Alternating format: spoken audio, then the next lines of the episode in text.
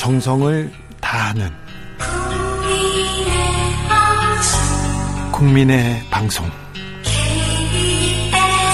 KBS 주진우 라이브. 그냥 그렇다고요.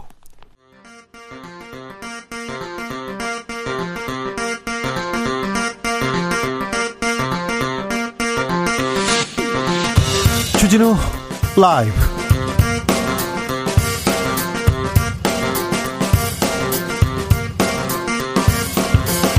2020년 10월 2일 금요일입니다. 안녕하십니까? 주진우입니다.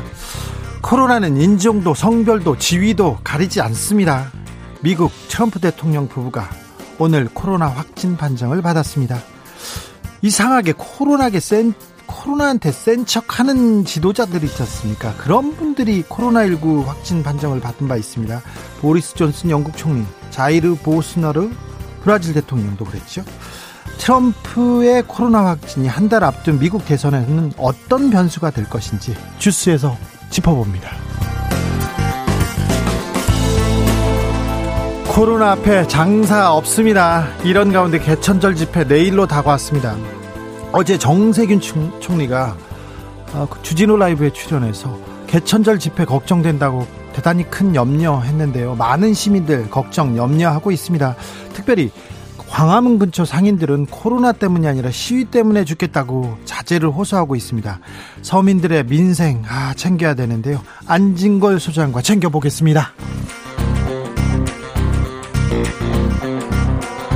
추석 연휴에도 여야의 여론전 아 매우 뜨겁습니다. 야당은 지금 전국 거리에서 대통령을 찾고 있고요. 여당은 코로나 방역 민생에 힘을 쏟고 있습니다. 아, 여러분의 추석 밥상에는 어떤 말들이 오갔을까요? 나우나부터 부동산 그리고 트럼프까지 추석 밥상에 오르내렸던 말말말 최영일 평론가 그리고 양지열 변호사와 함께 짚어봅니다. 나비처럼 날아 벌처럼 쏜다. 여기는 주진우 라이브입니다.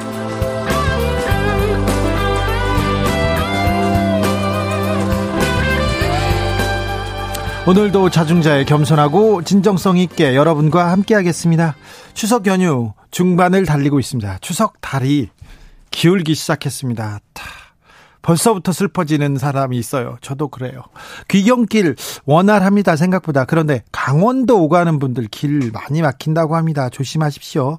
여행 갔다 가신 분들 부디 각자 방역에 조금도 신경 써야 됩니다. 트럼프 대통령도 걸렸어요. 그러니까 자기가 자기는 방어해야 가족을 지킬 수 있고요. 옆에 주변 사람들, 사랑하는 사람들 지킬 수 있습니다.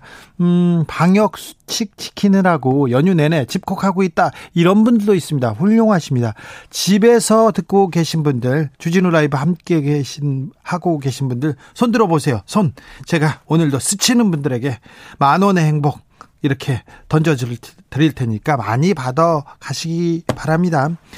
어, 그리고 우리 청취자들이 특별히 문학소년, 문학소녀 많습니다. 그래서 추석 이행시 요새 어, 좀 어, 조금 뜸했죠. 한번 가볼까요? 이행시 도전하시고 만 원 상당의 모바일 쿠폰 받아가십시오. 어디로 보내시면 되냐면요.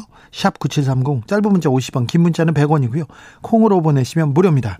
그럼 주진우 라이브 시작하겠습니다.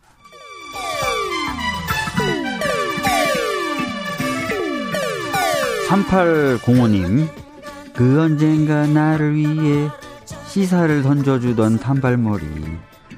주진우 라이브? 왜 이런 거 저 시키는 거? 단발머리 휘날리며 늘 진실을 쫓겠습니다. KBS 1라디오 주진우 라이브.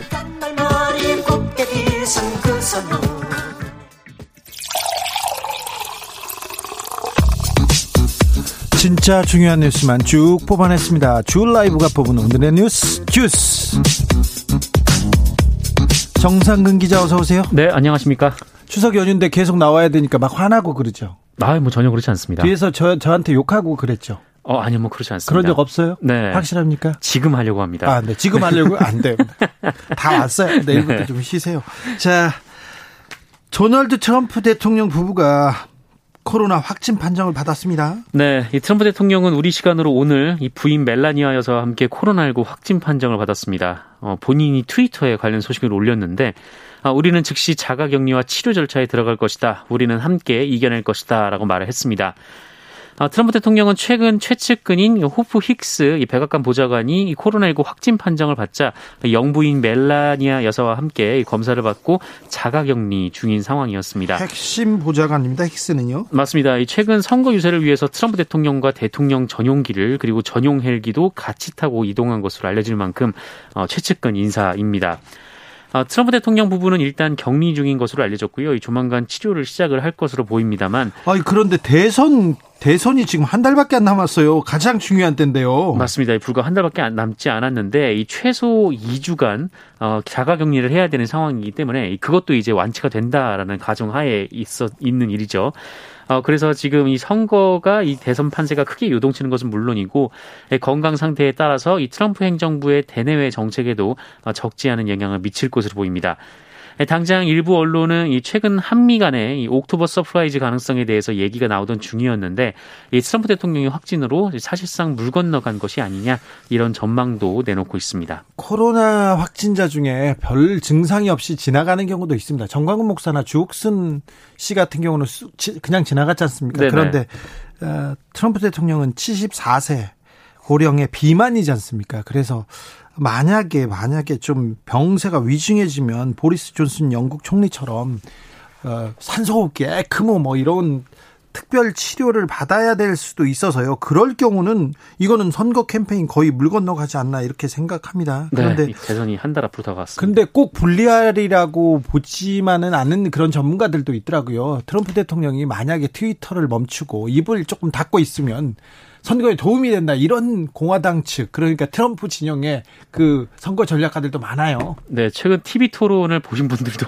비슷한 네. 생각일 것 같습니다. 그렇습니다. 박 October surprise 이거 10월에 대통령 대선 11월 대선 앞두고 깜짝 쇼 좋아하지 않습니까? 트럼프 네네. 대통령이 그래서 아 북한하고 미국이 surprise한 행사를 하나 만들 수도 있다 이런 기대가 사실 있었어요. 저도 계속 기도하고 있었는데 아, 이게 조금 어려워질 것 같아요. 박병석 국회의장도 October surprise 언급했지요? 네, 이 트럼프 대통령의 확진이라는 변수가 생기긴 했지만 그 오늘 박병석 국회의장은 연합뉴스와의 인터뷰에서 아, 이른바 October surprise, 그러니까 10월의 반전에 대해서 언급을 했습니다. 10월 어, 중에 북미 정상회담이나 이 종전 선언이 이뤄질 수 있는 거 아닌가 좀 그런 기대 섞인 전망인데 어, 이도훈 외교부 한반도 평화교섭본부장이 얼마 전에 이 미국을 방문해서 이 스티븐 비건 국무부 부장관 부장관과의 면담을 마치고 돌아와서 이 종전 선언에 좋은 토대를 마련했을 뿐 아니라 여러 주제에 대해서 큰 틀을 짰다 이렇게 밝힌 바가 있기 때문입니다. 어, 이에 박병석 의장은 이날 인터뷰에서 이 October surprise에 어, 최종적으로 가능성을 배제하지 않는다라면서 예. 아, 그냥 희망이 아니고 여러 가지 전문가 등을 통해서 가능성이 살아있다는 말을 듣고 있다 이렇게 주장을 했습니다. 네. 예, 또한 트럼프 대통령의 연임 가능성이 얼마나 되느냐가 가장 큰 영향을 미칠 것이다라면서 10월은 어, 한반도 정세가 정말 중대한 기로에 서는 시기다. 라고 말을 하기도 했습니다. 맞습니다. 그래서 10월 달에 우리가 좀 진전을 보고 있었는데 저도 취재할 때 아, 10월 달에는 북미 간에 무슨 좋은 얘기가 나올 거라고 계속 기대하고 있었는데 트럼프의 건강이 좀 변수가 됐습니다. 네, 그렇습니다. 다른 얘기도 하셨습니까, 박병석 의장이? 네, 다른 이슈에 대한 인터뷰 내용도 있었는데요. 네. 이 공무원 피살 사건과 관련해서 이 국제 규범에 맞게 처리하는 게 바람직하다라고 말을 했고요. 어, 그리고 최근 정보위 국방위에서 이 군 첩보가 공개되는 것에 대해서는 아, 정부는 국회에 솔직히 보고하고 이 대외비로 할 필요가 있는 것든 아, 아, 대외비로 할 필요가 있는 것은 이 국회도 약속을 지켜야 한다라면서 그런데 이게 공개 공개가 되면 앞으로는 정부도 어, 보고하기가 어려워진다라고 말을 하기도 했습니다. 공수처는 어떻게 한답니까? 네, 이 미래통합당이 두 명 중 한 명을 내정한 것으로 안다라는 말을 했고요. 그리고 그 야당의 두 명을 추천해달라고 하는 대신 야당 몫의 추천, 추천위원들이 이 비토권을 보장하는 중재안을 제시하겠다라고 말을 했습니다. 예. 아, 그러니까 야당 쪽 추천위원들이 반대를 하면 공수처장 선임을 못한다라는 이 중재안을 내겠다라는 건데요. 박병석 의장은 공수처 출범이 예상보다 늦어져도 불가피하다라고 주장했습니다. 박병석 의장이 주진우 라이브 얘기는 안 했죠? 어, 네, 저는 네. 못 들었습니다. 아, 주진우 라이브 애청자인데, 애청자인데 다른 데 가서 인터뷰했네요. 내가 제가, 아, 네. 어, 엄중하게 제가 항의하겠습니다.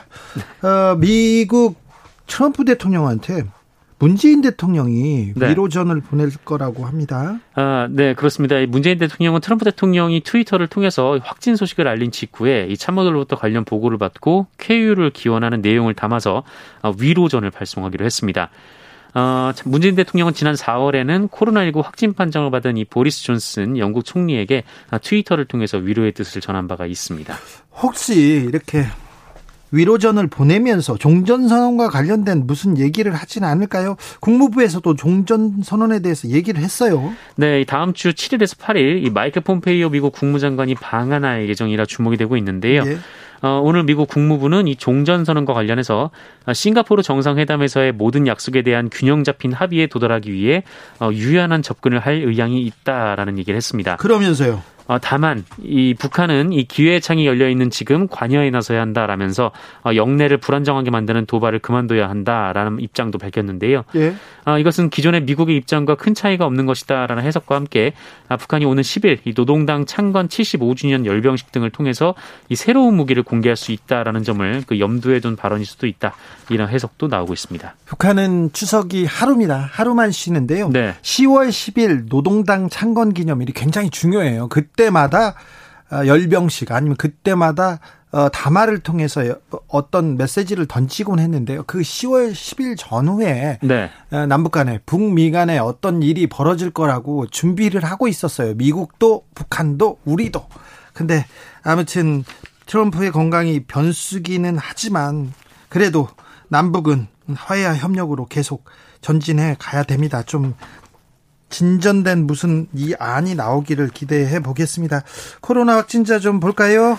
네, 오늘 신규 확진자 모두 63명입니다. 63명으로 줄었는데 그 추석 연이어서 네, 검사 수가 줄어서 네. 그렇 그런 거죠? 뭐 영향이 없지는 않을 것으로 보입니다. 네. 국내 발생 확진자 53명이고요. 네. 어, 경기도가 19명으로 가장 많았고 또 어제 말씀드린 대로 부산이 16명으로 뒤를 이었습니다. 집단 감염 계속 이어져요? 네, 이 경기도 용인시에 소재한 대지고 그리고 죽전고 어, 이곳에서는 지난 8월 초에 집단 감염이 한 번 있었는데요. 어, 또 발생을 했습니다. 아이고. 아, 지난 달 30일 확진자가 나온 이후에 어, 6명의 학생들 그리고 대지고 학생의 가족 2명이 확진 판정을 받았습니다.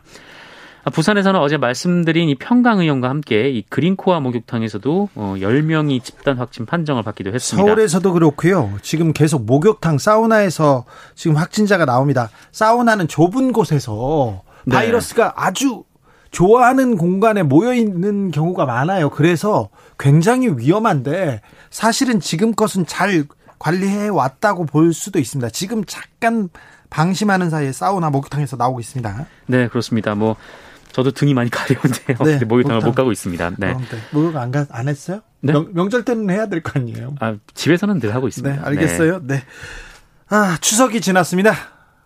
그래서 지방 갔다 오고 고향 갔다 오다 이 코로나 전파 걱정했는데 이거는 어떻게 잘 넘기고 있는 것 같은데 네. 같은데 내일 개천절입니다. 개천절 집회를 허가하는 바람에 차량 9대 이하 집회 계속 이어질 것 같습니다. 네, 좀 많은 분들이 불안불안한 눈으로 보고 있습니다. 네. 내일이 이제 개천절 당일인데요. 어, 이날 이 집회가 열리느냐 마느냐 또다시 코로나 재확산으로 이어지지 않을까 좀 많이 걱정들 하고 계시는데 아, 일단 법원은 차에서 안 내리고 또 창문도 열리, 열지 않는 조건으로 이 아홉 대까지는 모일 수 있게 허용을 했습니다만 어제 말씀드렸듯이 그러자 이제 아홉 대씩 여러 곳에서 시위를 열겠다라는 집회 신고가 쏟아졌습니다. 예. 이 새로운 한국을 위한 국민운동 측, 그 어, 국민운동 측이 이 법원으로부터 집회 허가를 받은 이 강동구 출발 집회 외에도 마포 등 이 서울 곳곳 다섯 곳에서 아홉 대 이하의 차량으로 시위를 벌이겠다라는 신고를 이어갔고요. 왜 강동구죠? 어, 그러니까 여러 곳에서 이제 신청을 여러 했었는데. 곳에서 신청을 다 하고 거기서 떠나서 지금 광화문으로 오겠다는 거죠. 네, 뭐 그런 입장입니다. 네. 어, 그리고 이 또다시 또, 다, 또 다른 이제 집 단체인 그러니까 애국 순찰팀이라는 단체도 이 추미애 법무부 장관과 이 조국 전 법무부 장관 자택 앞을 지나는 어, 차량 집회 신고를 접수하기도 했습니다. 네. 아, 하지만 경찰은 이 같은 소규모 차량 집회가 허용이 되면 결국은 대규모 집회로 이어질 수가 있고 그렇죠. 또 해산 과정에서 집단 감염 위험 가능성도 있는 만큼 추가 차량 시위에 대해서는 금지할 방침입니다. 아, 이에 보수단체들은 법원 결정을 경찰도 따라야 한다라면서 만약 차량 집회를 금지하면 또다시 소송으로 맞서겠다라고 밝힌 상황인데 어, 일단 이 새로운 한국을 위한 국민운동은 이 법원이 허가한 이 강동구 차량 집회만 예정대로 진행을 하고 이 추가 행정소송은 내지 않겠다라고 밝혔습니다. 어, 하지만 이 회원들이 자발적으로 1인 시위를 진행하는 것은 막을 수 없다라고 말을 했는데요. 어, 강동구의 시내 다섯 개 지역에서 1인 차량 시위가 진행될 수도 있을 것으로 보입니다. 아, 반면 이 또 다른 단체인 애국 순찰팀은 오늘 오전에 이 집회를 허가해달라라는 행정소송을 어, 냈습니다. 그래서 법원의 판단을 다시 받게 됐습니다. 회원들이 자발적으로 1인 시위를 하는 것은 막을 수 없다. 회원들한테 자발적으로 1인 시위를 하라는 소리로 들린다는 그런 해석도 있다는 견해가 아, 네. 걱정입니다. 네. 네 걱정입니다. 내일은 아무튼 시내에서 곳곳에, 곳곳에서 어, 차량 시위가 이어질 것 같습니다. 그 서울 시내 어, 지나는 분들 각별히 유의하시기 바랍니다. 음, 코로나 때문에 아, 어렵다, 어렵다 얘기가 계속 나옵니다. 진짜 어렵습니다. 그런데 다행히 수출은 좀 늘어났다는 소식이 있네요. 네, 지난달 수출이 1년 전보다 7.7% 증가하면서 7개월 만에 반등을 했습니다. 예. 산업통상자원부가 발표한 9월 수출액이 480억 5천만 달러인데요. 아, 지난 2월 3.6% 증가 이후 계속해서 하락세를 벗어나지 못하다가 7개월 아, 만에 증가세로 돌아섰습니다. 코로나 시대에 수출이 증가한다. 이거 대단한 일입니다. 네. 어떤 어떤 종목이 효자입니까? 일단 반도체가 가장 크게 늘려, 어, 늘었습니다. 예. 90억 달러로 11.8%를 차지했는데 올 들어 최고 실적을 기록을 했습니다. 예. 아, 코로나19 이후 부진했던 자동차 그 일반 기계도 플러스로 전환을 했고요. 아이고 다행입니다. 네, 이에 따라 이제 수출 비중 1, 2, 3위 품목 모두 증가세를 나타냈습니다. 아, 지역별로는 우리나라의 4대 시장인 중국과 미국, 유럽연합, 아세안 수출이 모두 늘었습니다. 이 수입도 7개월 만에 증가를 했는데요. 이 지난달 수입은 391억 7천만 달러로 어, 1년 전보다 1.1% 증가를 했습니다. 아, 이에 따라 무역 수지는 88억 8천만 달러로 어, 5개월 연속 흑자를 기록을 하고 있습니다. 예, 다만 정부는 코로나19가 계속 확산이 되고 있고 또 미중 무역 갈등 등 어, 위험 요인이 여전한 만큼 시장 모니터링을 강화하기로 했습니다. 어, 기업이 기업이 수출을 잘하고 있습니다. 반가운 얘기인데 우리가 우리 국민들이 방역에 방역에 지금 각별히 신경 써서 그래서 경제를 제대로 정상적으로 굴리고 있어서 이런 결과가 나오지 않았나 생각해 봅니다. 네. 아무튼 네. 음, 조금만 더 힘을 내자고요. 우리만 지금 정상적으로 경제가 앞으로 나아간답니다. 수출도 늘어나고요. 예. 희망이 있습니다. 조금만 참으면 됩니다. 내일 개천절 집회 조금만 자제하면 되는데 아 참 아쉬운데 뭐라 말할 수가 없네요. 국민의 힘의 청년위원회 소속 정치인들이 어 여러 움직임이 있습니다. 포스터가 있는데 굉장히 좀 논란이 되고 있어요? 네, 이 국민의힘 청년위원회 지도부들이 자기소개 글을 올리면서 그 일부 부적절한 표현을 써서 논란이 되고 있습니다.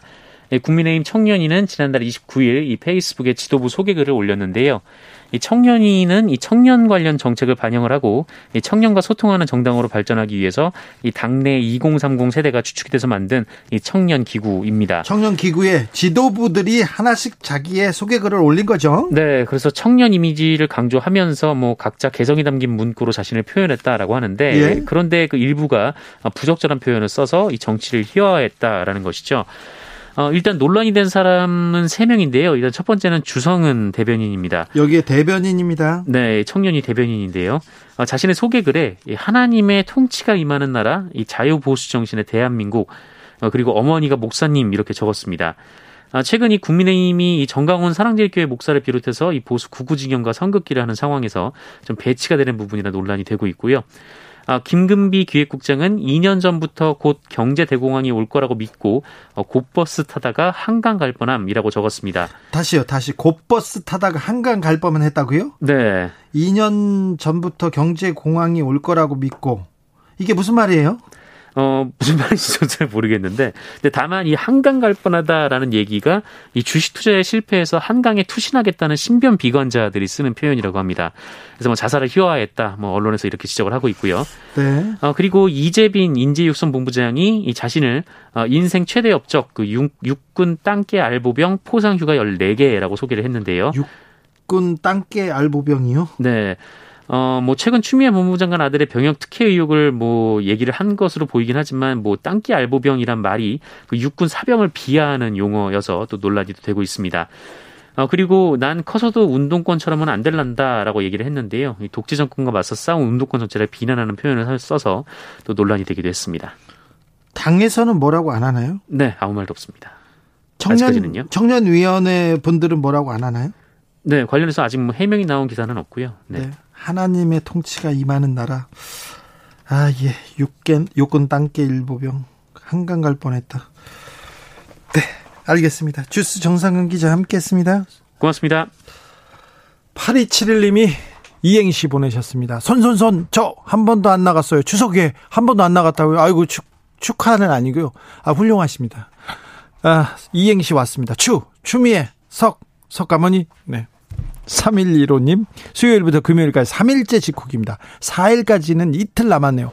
아, 지금 뭐 극기 훈련 하시는 이 방역을 위해서 이렇게 아, 힘쓰시는 분도 많습니다. 적자 생존님은 추, 추석인데 고향도 못 가고 집에만 있는데 석, 석기 시대로 돌아간 것 같은데 생활 빨리 코로나가 없어지길.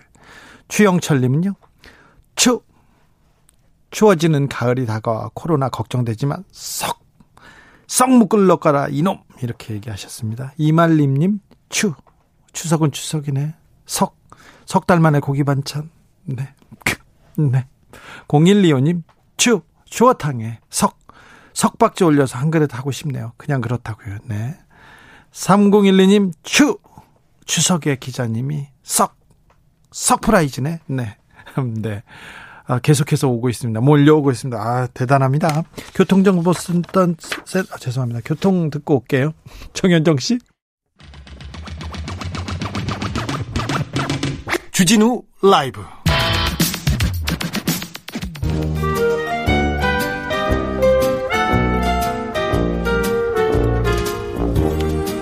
추석에도 민생이 먼저다. 함께 잘 먹고 잘 사는 법 찾아보겠습니다. 민생과 통하였느냐? 생생 민생 통.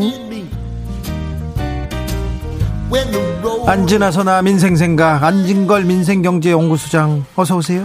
네, 안녕하십니까. 명절 어떻게 보내셨어요? 아, 저도 이제 정부 방역 지침에 따라서 네. 집콕하고 있는데요. 그랬어요? 예. 다만 이제 이렇게 방송 때문에 나왔는데 오늘 하루 종일 네. 어, 그저께 큰 화제가 됐던 나훈아 선생님 공연 중에 그 공연 중에 빠진 노래가 있어요. 네. 최근에 발표가 된 5.18 추모곡 엄니. 아니 근데 5.18 예. 추모곡을 최근에 예, 발표했습니까? 그게 왜 그랬냐면요.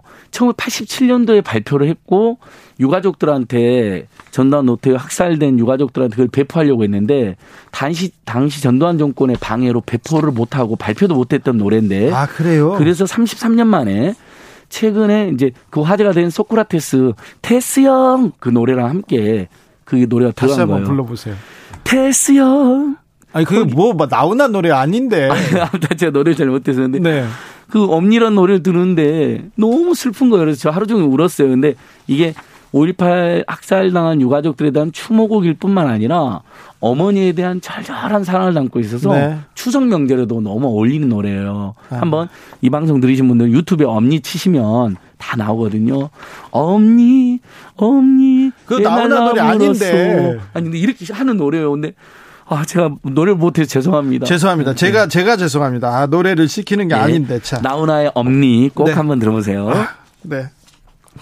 민생과 관련된 여러분의 궁금한 점 있으면요. 오늘은요. 안진걸 소장한테 다 물어보겠습니다. 민생 박사니까 물어보자고요. 아, 나 무슨 일이 있어.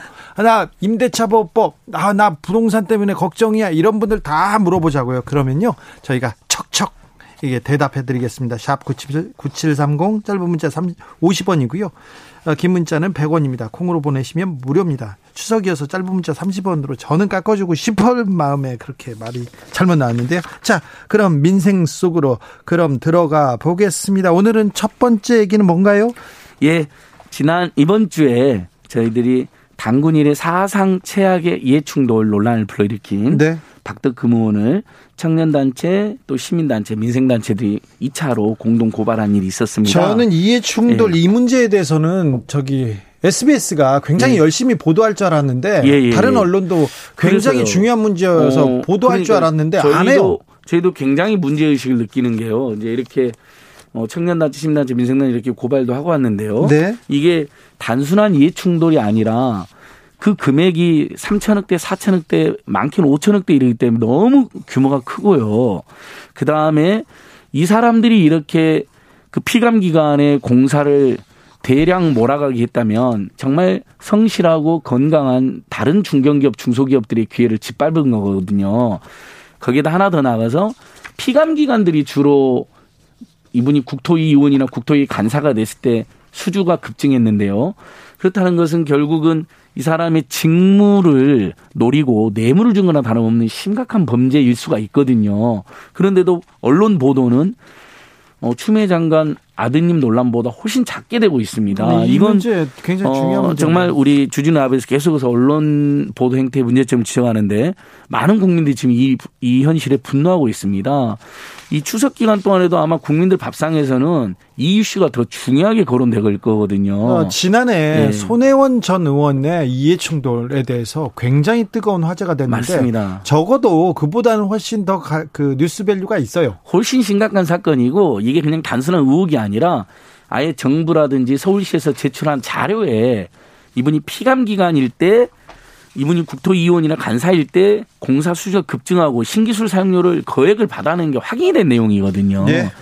그리고 이걸 통해서 다시 이제 고위 공직자들이 이해 충돌이나 특혜를 못하게 만드는 중대한 계기로 삼아야 되는데 언론보다 너무 작은 건 너무 문제가 있고 우리 주진우 라이브에서 널리 애청자들이 알려주시면 고맙겠습니다. 어, 저는요 이번 추석 때 그 정부에서 이 얘기 이건 좀 해줬으면 하는 게 있었는데요. 네. 대학 등록금 감면. 아 정말 아쉽습니다. 네네. 예. 지금 대학 등록금이 너무 비싸잖아요. 저는 그러니까 2차 재난지원금 사각지대 논란, 예. 그러니까 어 매출이 4억이 넘어가는 편의점주들, 그다음에 일부 가맹점주들이 이번에 지원해서 빠지고요.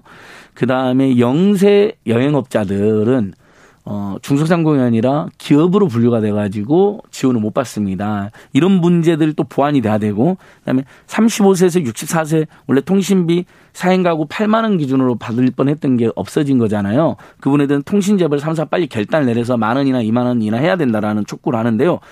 한 번 하나 더 지금 2학기가 시작됐는데도 여전히 비대면 수업으로 전국에 300만 가까운 대학생과 학부모들은 굉장히 속상해하고 있거든요. 아, 근데 비대면이면 예. 깎아줘야죠. 그러니까 사이버 대학 수준으로 강의가 이루어지거나 사이버 대학은 준비라도 되지 준비가 안 된 상태니까 사이버 대학보다 수준이 낮은 강의가 이루어지고 있으니까 사실 사이버 대학 강의가 일반 대학 강의보다 그 등록금이 3분의 1 정도밖에 되질 않거든요. 예. 근데 다 받는다는 건 너무 말이 안 되고 그래도 전국적으로 많은 대학들이 10만 원에서 20만 원 정도를 돌려줬습니다. 1학기 그 등록금 감면분으로. 근데 너무 작잖아요. 작죠. 그런 상태에서 이제 국회에서 다만 9월 24일 날 두 가지 의미 있는 법이 이제 통과가 됐는데요. 지난주에 제가 소개드린 것처럼 상가 임차료를 깎아달라고 이렇게 전염병 상황에서는 그 근고 조항이 하나 들어갔다 그랬잖아요. 예. 그러니까 임대료 차감 그러니까 차감 임대료를 차감해 달라고 하는 청구권이 이제 이번에 들어간 건데요.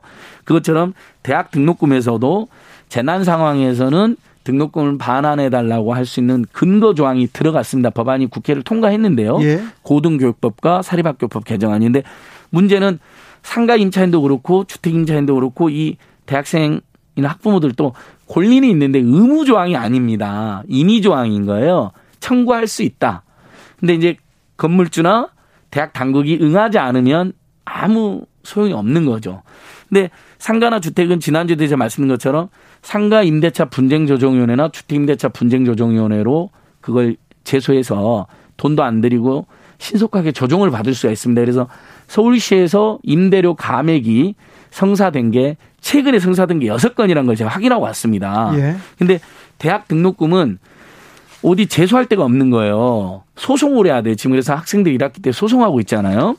다만 대학 등록금 심의원회라는 제도가 있습니다. 대학 내에 대학의 재구성원들이 등록금 심의원에서 심의를 할수 있는데 이게 등록금이 예를 들면 20%를 감액해 줘야 된다. 환불해 준다. 이런 게 통과가 되기는 쉽지 않은 그런 상황이어서 추가적인 입법 노력과 문재인 정부가 대학들을 독촉을 해야 되는 거죠. 좀 그렇죠. 양심적으로 돌려줘라. 코로나 때문에 다 어렵습니다. 그런데 대학은 등록금 받아서 어, 대학만 손해를 보지 않겠다고요? 맞습니다. 학생들이 그러니까 이렇게 어려운데 제가 이 그리고 다른 사람들 다 어려운데 그러니까 제가 주 기자님하고 우리 이 라이브에서 계속 강조하는 게 이런 위기 상황에서는 고통 분담과 상생을 제도화하자는 겁니다. 아니 대학이 예. 돈, 돈이 없으면 그러니까요. 말을 안 해요. 돈 그렇게 적립금 그렇게 많이 쌓아놓고 몇 천억씩 쌓아놓고 전국의 모든 전문대학 4년제 대학 합쳐서 적립금이 법인이랑 학교랑 합치면 10조가 넘습니다. 그러니까 그래서 이번에 사립학교법 개정안도 하나 통과됐는데 그렇게 쌓아놓은 적립금에서 동- 등록금을 감, 함, 환불해 줄 수 있는 근거 법률은 역시 통과는 됐어요. 근데 그것도 대학 당국이 결정을 안 하면 실효성이 없어서 근거 법률이 통과된 건 의미 있는 일이지만 추가적으로 대학들이 좀 사회적 책임을 다해야 된다. 저희들이 통신재벌 3사의 사회적 책임을 계속 촉구하는 것처럼요. 그러니까 얼마 전에 게임 업계에서는 PC방에 대해서 게임 비용을 안 받기로 결정을 했잖아요. 네. 그분들도 손해인데 그걸 결정한 거잖아요. 예, 같이 근데 지금 살아야죠. 예, 대학 본부 그다음에 통신재벌 3사 또는 그 편의점이나 프랜차이즈 본사들 책임을 안 지는 집단들이 있어요. 아, 우리 지금 방송에서는 이건 정말 강력하게 제발 고통 분담하고 상생하자라고 촉구합니다. 네, 촉구해야 되겠습니다. 그런데 학생들이 모여서 이렇게 같이 부르짖을 수도 없고 좀, 지금- 좀 특단의 대책을 네. 내야 되는데 안진걸 소장님이 대학을 찾아다니면서 삭발하시는 건 어떠세요? 그렇게라도 한번 하겠습니다. 그러면 뜻 있는 교수나 강사들이 네. 10%에서 20%는 최소 환불해 줘야 된다. 20%에서 30% 환불해 줘야 된다는 행동을 조직해 보겠습니다. 대학교 앞에 가서 엄니 노래 부르시면 안 됩니다. 예, 예. 2575님은 노래는 잘 들었습니다. 얘기합니다. 심한선님 질문인데요. 법인 택시기사입니다. 예. 8월 30일 날 사표 냈어요. 예. 이번 지원금 신청 자격이 있나요? 자, 이게 굉장히 지금 중요한데 우리 기사님들이 많이 들으니까 지금 개인 택시, 법인 택시 지금 운전하고 계신 분들이 다 궁금해하는데 지금 2차 재난지원금 743 744만 명의 3조 3천억이 이미 지급이 됐어요. 추석 전에. 네. 그러니까 못 받은 분들은 아쉽지만 이번 제도 설계가 더 어려운 분들 더 많이 유지하는 거니까 우리가 이해를 하는 거잖아요. 근데 개인 택시는 못 받았다는 민원이 발생하는 이유가 개인 택시는 영업 금지나 영업 제한 업종이 아니라 여- 소득이 줄어 조금이라도 줄어들어야 100만 원이 지급이 되는 거거든요. 그러니까 이건 추석 후에 입증을 입증하는 절차를 거쳐야 돼요. 그래서 좀만 기다려 주시고 개인 택시 기사 중에도 소득이 줄어든 분요. 그다음에 법인 택시는 2차 추경안 아니 4차 추경안을 통과하면서 뒤늦게 추가가 됐잖아요. 네. 그래서 법인 택시도 추석 이후에 이제 감면이 되는데 그 기준이 명확하게 정해지지 않았어요. 다만 전체 법인 택시 기사들 중에 90% 이상이 감, 그 100만 원을 받는 거로 설계가 되었는데 그렇다면 남은 10%는 뭐냐? 5% 10%가 제외되는 것은 최근 2000 그러니까 코로나 상황 2020년도에 법인 택시에 이름이 적은되어 있는데 실제 일을 안 한 분들은 빠진다는 거 빠지게 되어 있는 겁니다. 아, 그래서 네. 방금 문자 주신 우리 애청자께서는 8월 30일까지 일을 하신 거잖아요. 최근까지 어렵게 일을 했잖아요. 소득도 많이 줄어들었을 거고. 네. 그러면 99% 100만 원을 받는다고 보시면 될 겁니다. 아, 네. 지금 예. 지원금 신청 대상이 있는 것 같, 대, 다 예. 대상이 되는 것 같습니다. 그러니까 어, 회사에다 알아봐야 되나요? 예? 회사에도 알아보시고 그다음에 지금 이 자기가 지금 버- 돈이 안 들어왔다거나 내가 대상인지 궁금해하는 분들이 있습니다. 네. 아슬아슬하게. 네.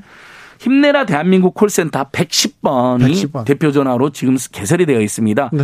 법인 택시는 회사 알아보시고 나머지 분들은 또 110으로 물어보시면 자기가 대상인 걸 알려줍니다. 그리고 대상인 분들이 이미 문자가 대부분 갔습니다. 네. 근데 그러니까 문자가 왔는데 이번에 못 받았다 그러면 추석 이후에 지급되는 거예요. 네. 대표적으로 중학교 학부모들, 중학생 학부모들은 추석 후에 지급이 됩니다. 네. 초등학교하고 미차 아동은 추석 전에 지급이 됐습니다. 알겠습니다. 예. 내가 지원금 대상인가 신청 자격이 있나 이거 모르겠는 분들은요. 힘내라 대한민국 콜센터 110번 전국 공통이죠? 전국 공통입니다. 예. 110번으로 해서 물어보면 됩니다. 6141 6241님 질문입니다. 현재 아파트에서 2년 거주 후에 재계약하고 1년째 살고 있는데요. 아, 전세 사시나 봐요. 1년 뒤 재계약 시 이번 개정 임차법 적용되는지요? 이렇게 물어봅니다. 무조건 적용됩니다. 근데 이미 이제 보통 우리가 우리나라 세입자들이 평균적으로 3년 정도를 사는데요. 그러니까 뭐냐면 현행 주택 임대차법은 그 전에 2년까지만 보호를 해줬잖아요. 근데 일부 건물주들은 한 번 더 살아라 해서 4년까지 사는 분들이 있었던 거예요. 그러니까 2년에 한 번 쫓겨나는 경우하고 한 번 더 계약해서 4년 후에 쫓겨나는 경우하고 합치니까 평균 3년 정도를 살았는데 방금 우리 세입자께서는 이미 기존에 재계약이 된 거잖아요. 2년에서 플러스 2년으로. 그럼 그대로 인정이 되고 이번 주택임대차 보호법은 그 전에 2년을 살았던 4년을 살았던 6년을 살았던 묻지 않고 무조건 한 번에 계약갱신 청구권을 보장하니까 플러스 2가 또 가능한 거죠. 그래서 어 1년 반이 남았으면 1년 반 후에 2년이 연장이 되고 그 2년이 연장된 속에서 는 5, 5% 이상을 건물주께서 못 올리는 5% 룰이 적용이 됩니다. 네. 네. 근데 다만 이제 건물주께서 한 2% 정도라도 올려달라 그러는데 만약에 서로 경제사에 맞으면 2% 정도를 합의해서 더 사시면 되는 거죠. 알겠습니다.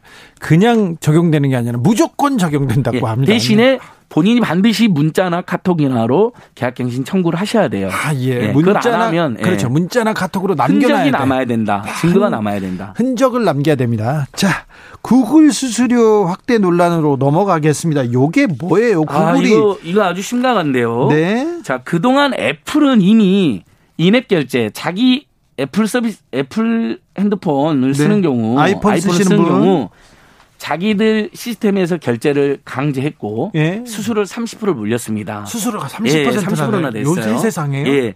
근데 구글은 개방형으로 해서 결제를 할 때 그 어플들이 엄청 깔려 있잖아요. 플레이스토어 개방형이 뭐예요? 그러니까 자 애플은 예를 들면 네. 개방형. 어, 앱스토어를 운영하면서 예. 자 많은 IT 기업들이나 기업들이 앱을 설치를 하잖아요. 네. 그걸로 서비스를 우리가 받잖아요. 네, 네. 다운받아서 그때 폐쇄형으로 결제는 무조건 우리가 지정하는 곳으로 해야 돼. 아, 예. 그 다음에 수수료 30% 무조건 물렸어요. 예. 그래서 무슨 음악을 한번 다운받는 서비스 같은 경우도 한 달에 13,000원으로 비싸요. 구글보다. 근데 구글은 예를 들면 강제를 안 했어요. 그것을 본인들이 알아서 결제를 해라. 그 다음에 수수료도 알아서 해라는 거였어요. 그랬는데요. 근데 그걸 갑자기 구글도 애플을 따라서 30% 모두 구글이 강제하는 시스템에서 결제를 하고 수수료 30% 내라는 겁니다. 그러면 어떤 문제가 발생하냐면 아까 말씀드린 것처럼 만 원 정도 서비스를 이용하고 있는데 회사들이 30% 비용이 서로 발생한 거잖아요. 수수료. 어, 30%면 그러면 엄청나죠. 당연히 그걸 누구한테 전가하겠어요? 소비자한테요. 기업들이. 회사들은 영업이익을 맞춰야 되니까 애플을 통해 그러니까 어플을 통해서 서비스를 하는 회사들은 전부 다 소비자들에게 30% 정도 요금을 인상시킬 가능성이 매우 높은 것이죠. 무슨 뭐 앱 만화 앱툰 서비스도 그럴 수도 있고요. 음원 다운받는 서비스도 그럴 수도 있고. 그런데요. 예. 어, 애플이나 구글이 전 세계적으로 이렇게 하고 있습니까? 아니면 우리나라만 구글이 지금 저30% 애플이 전 세계적으로 그렇게 했는데 네. 구글이 개방형으로 많은 어플들을 플레이스토어에 모아놓고 이제 와서 방치를 바꾼다 해서 우리나라뿐만 아니라 다른 나라에서도 지금 어 저항이나 비판이 이어지고 있습니다. 그러니까 일종의 다국적 기업의 어 독점이 만든 폐해가 지금 본격화되는 건데 우리나라에서도 이 구글의 점유율이 60% 가까이 됩니다. 네. 그러니까 국산 앱스토어가 있어요. 네. 원스토어라고. 근데 우리 애청자들도 플레이스토어는 알아도 원스토어는 모르실 거예요. 지금 주기자님도 혹시 처음 들어보지 않았나요? 저는 둘 다 처음 들어봅니다. 그러니까 눈빛이 지금 주기자님 눈빛 흔들렸어. 어, 안진걸 모르는 이야기를 하네. 맞아. 근데 이제 구글의 플레이스토어는 유명하니까 우리 뭐 서비스 받고 싶을 때 유료든 무료든 네. 다운받는 거 있잖아요. 그러니까 뭐 팟캐스트 그러면 팟빵을 찾는 거죠. 거기 가가지고. 그러면 이제 거기서 우리가 돈을 내는 서비스 때 애플은 30%를 이미 네. 받아갔는데 구글은 게임에만 받아가고 나머지는 안 받았던 거예요. 그런데 이 더, 더 받아가겠다고 이제 모든 서비스에 그걸 유료 서비스에 그걸 강제로 적용하겠다는 방침입니다. 그러면 어떤 문제가 발생하자 다양한 결제 수단을 이용했던 회사들, 결제 회사들 있잖아요. 결제 대행 회사들도 그만큼 기회가 줄어들 것이고요. 그다음에 IT라든지 벤처라는 스타트업 기업들이 겨우 이제 구글의 플레이스토어에 플레이스토어에 자기 어플을 입점을 시켰잖아요. 그러니까 앱 마켓이니까. 그래서 많은 소비자들이 그걸 통해서 다운을 받는 건데 비용이 30%가 늘어나게 되니까 당연히 소비자들에게 비용을 전가해서 기업들도 힘들어지고 소비자들도 힘들어지는 이런 문제가 발생하는데 결국 우리 정부 방송통신위원회하고 공정거래위원회가 이건 독과점 행포로 적극 그렇게 그런 짓을 못하게 나서야 된다는 여론이 비등하고 있고 네. 저희도 적극적으로 지금 대응을 하고 있습니다. 소비자들도 목소리를 내야 되겠네요. 예. 그래서 다음 주 중에 소비자 시민단체들이 한번 입장을 내려고 합니다. 왜냐하면 이건 분명히 비- 비용 상승이 불을 보듯 뻔합니다. 실제로 애플에 있는 서비스 비용이 구글 서비스 비용보다 3, 40% 비쌉니다. 아, 네. 그 이유가 결제 수를 30% 강제했기 때문인데 애플은요. 알겠습니다. 근데 이제 구글 시스템을 쓰던 분들이 다 이제 난리가 나게 생긴 거죠. 알겠습니다. 30%는 너무 비싸요. 자, 너무 비쌉니다. 소비자도 목소리를 내겠습니다. 오늘 감사했습니다. 추석 아, 연휴인데. 벌써 끝났습니까? 네, 그렇네요. 너무 아쉽네요. 네. 예. 생생민생통 안진걸 소장 함께했습니다. 감사합니다. 그 마트 노동자들 손잡이 그거 이야기했어야 되는데요. 그. 다음 주에 네, 추석 또- 훈훈한 소식인데 네. 너무 힘들잖아요. 마트 노동자들 박스가 무거워서 손잡이 설치해달라는 캠페인 제가 하고 있습니다, 여러분. 네, 제가 전해드리겠습니다. 감사합니다. 감사합니다. 5007님이 홀로 계신 친정 아버님을 뒤로하고 서울로 올라가는 길인데요. 왜 이리 마음이 착잡하고 심란한지 모르겠습니다. 지금 정읍 휴게소인데 광주에서 여기까지는 뭐 정상적으로 온 것 같습니다. 안전히 조심해서 오세요. 친정 아버지 혼자 두고 온다는데 참 그 효심이 참 뭉클하, 뭉클하게 만듭니다. 네. 건강하실 거예요. 금방 또 가시면 되죠. 3050님은 추석은 왔건만 추 추석은 왔건만 석 석류 먹고 싶지만 너무 비싸 무화과 샀다네 석류의 기절이 왔나요? 그런가 봅니다. 6528님 천안고속도로 많이 정체해요. 운전하는 우리 신랑 다크서클 발끝까지 내려오네요. 네 운전하는 우리 신랑 크, 걱정되시는구나. 네, 아, 네 조심히 잘 오십시오. 아, 이행시 보내셨습니다. 추 추돌 사고 없이 안전한 추 석, 석으로 마무리하세요. 네. 추석으로 마무리하겠습니다. 네. 여러분 모두 안전운전 하시고 조심히 오셔야 됩니다. 9270님이 편의점 배송 일을 하는 화물차 기사입니다. 오늘도 주진우 라이브 들으면서 일하는 중입니다. 아이고, 오늘도 일하세요. 아, 편의점 배송이니까, 아이고, 힘내십시오. 얼른 일하고 가족품으로 가야죠. 그러세요. 오늘 가서, 아, 편안하게 행복한, 어, 저녁 시간 되시길 빕니다. 네, 힘내십시오. 주필로 가겠습니다.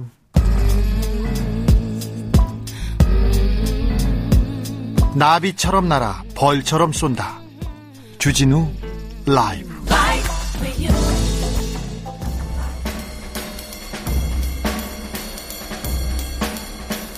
느낌 가는 대로 그냥 고른 뉴스 여의도 주필. 올해 추석부터 사라진 노란 뚜껑 친환경 소비자가 바꿨다. YTN 기사인데요. 추석 때 선물 뭐 하세요? 그런데 통조림 햄. 아, 요거 참그 거부할 수 없죠. 그 선물을 할 때 노란 뚜껑이 씌워져 있어요. 아, 생각해 보니까 그러네요. 그런데 올해 추석부터 이 노란 뚜껑 잘 보이지 않습니다. 왜 그러냐면요. 뚜껑 반납 운동 때문이 그렇대요.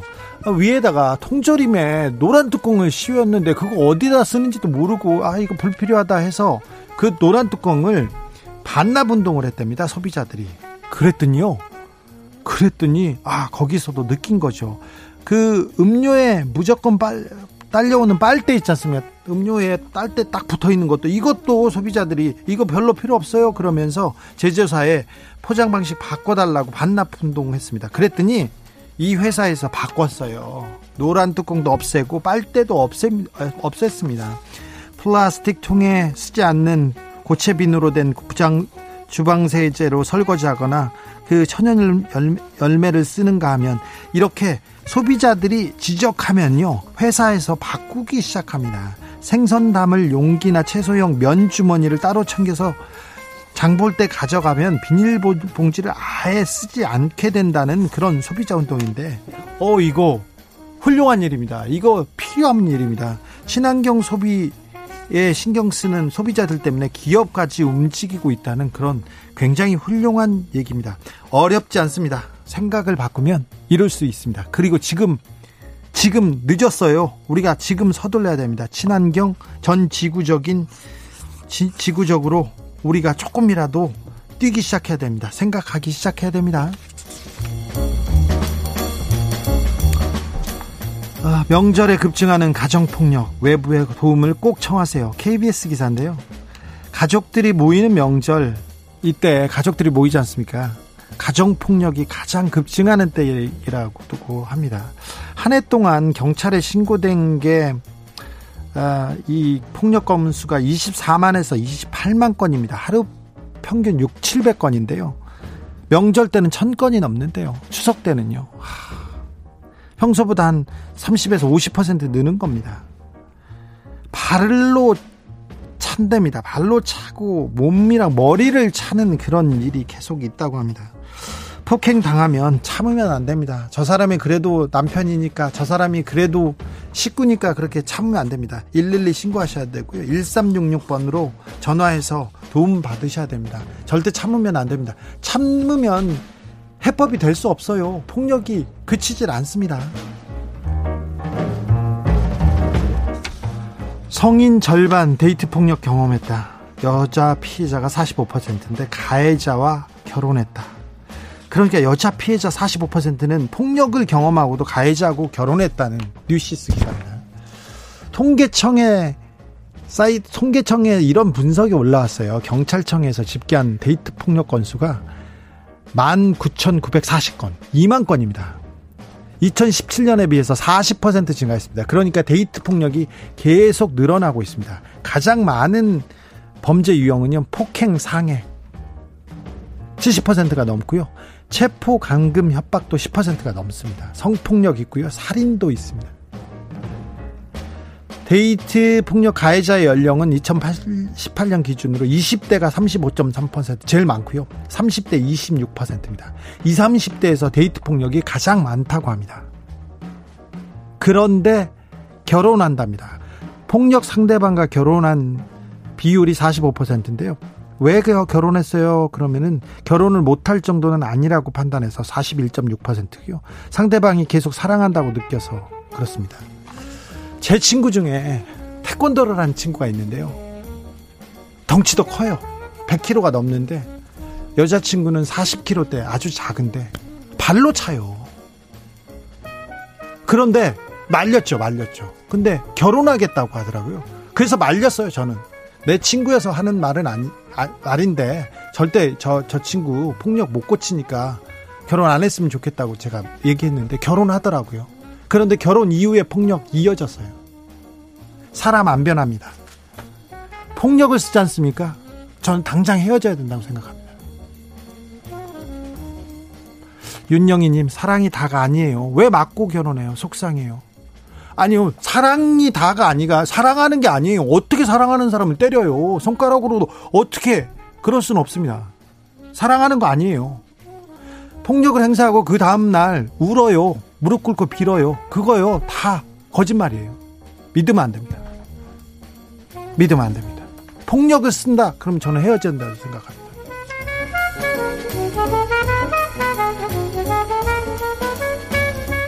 일본 모태기 외무상 독일의 평화의 소녀상 철거 요청 연합뉴스 기사입니다. 모태기 일본 외무상이 독일에 세워진 평화의 소녀상 철거를 독일 정부에 요청했다고 합니다. 평화 일본은 평화를 싫어해요. 전쟁을 일으킨 나라지 않습니까? 지금도 전쟁. 소녀상 소녀도 싫어해요. 우리 소녀들을 다 끌고 가서 어? 성노예로 썼지 않습니까? 약속 싫어합니다. 강제징용 피해자들 그 사실을 이렇게 아, 군함도 세계 문화유산에 군함도를 세계 문화유산에 올리는 과정에서 우리가 강제노역 피해자들을 기억하는 일을 하겠다 자료 전시하겠다 해놓고 약속 지키지 않지 않습니까? 평화도 싫어하고요 소녀도 싫어하고 약속도 싫어합니다. 일본은요. 일본은 그렇습니다.